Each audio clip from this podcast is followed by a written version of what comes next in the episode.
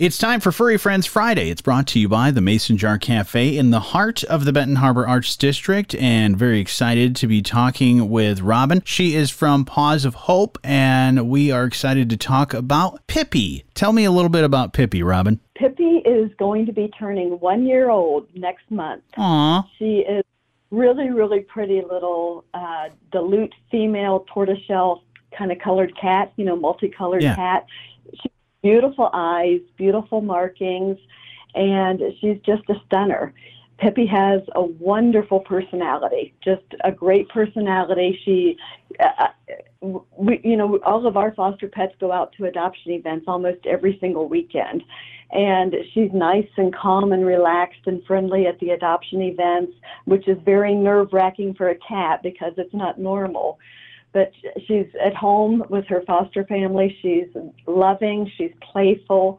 She seems to get along well with everybody, so we think that Pippi would do well in a home with well-mannered cats and dogs and even even small children. Okay. So yeah, so I think she's she's a, a flexible girl. that Yeah. could fit into most home. And yeah. an absolutely beautiful cat. Like uh, you, you got pictures, and we'll have those on our website uh, for you to uh, to see Pippi, and then definitely want to get a hold of the folks at uh, Paws of Hope. Uh, now, uh, how do we uh, get that process started, Robin? Where do what do we do to to begin the process to adopt Pippi?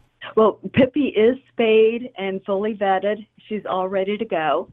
And um, to meet Pippi, people can reach out to us through our Facebook page, Paws of Hope of Southwest Michigan. They can send a private message to us there. They can send an email to us, information at pawsofhope.org, or they can come to our adoption event this Sunday between 1 and 3 o'clock. We'll be at PetSmart in Benton Harbor. And Pippi will be there, and, and they'll be able to meet her and spend a little bit of time with her and talk to her foster parents about her personality so they can learn more about her. That's really great and a great perspective to have the foster family uh, right there to be able to tell you all about you, the things you need to know about Pippi. So definitely uh, do that and get a hold of the folks at Paws of Hope. Now, Robin, you guys are, are taking what looks to be the world tour uh, around Southwest Michigan, always staying busy. You've got some great events that we do want to highlight. Uh, let's start with the WIRX Halloween Golf Tournament that is coming up. That I know you guys, uh, you were a part of this last year, I believe, and you had a lot of fun, and you're back again uh, to be able to have some fun with this, right? Oh, yeah, we're very excited about it. And uh, your friends at WIRX are planning a real fun event. We're hoping to have some foster pets out there, so it'll be a little bit of a, an adoption event as well. And uh, it's going to be on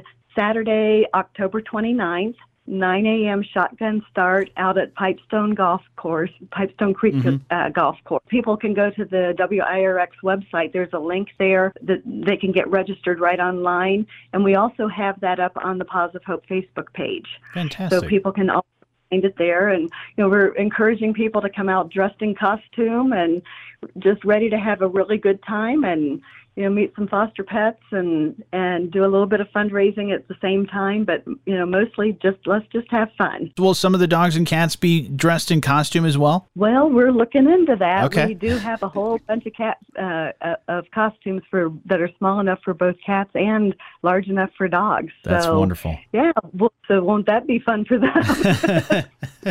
Well, maybe it, it'll also act as a sweater if, if some of them get a little chilly if it's, uh, you know, being October 29th. Uh, Robin, how can we uh, find more information on not only events that you have coming up, but also animals that you have available for adoption? we have all of our animals listed on Petfinder. They can also go to our website and get to uh, Paws of Hope Pets there. And the best way to keep track of what we what we have going on is through our uh, Facebook page. Pretty much everything we do is posted on our Facebook page, and and people can keep track of us that way. Always uh, good to talk to you. And Robin, thank you for everything that you guys and uh, all everybody at Paws of Hope does for uh, the animals in our community. Thank you so much for spending some time and being a part of Furry Friends Friday. Thank you so much, Johnny, and thank you to the Mason Jar Cafe. We're very grateful to all of you. Absolutely. And Furry Friends Friday is brought to you by the Mason Jar Cafe in the heart of the Benton Harbor Arts District, local, organic, farm fresh.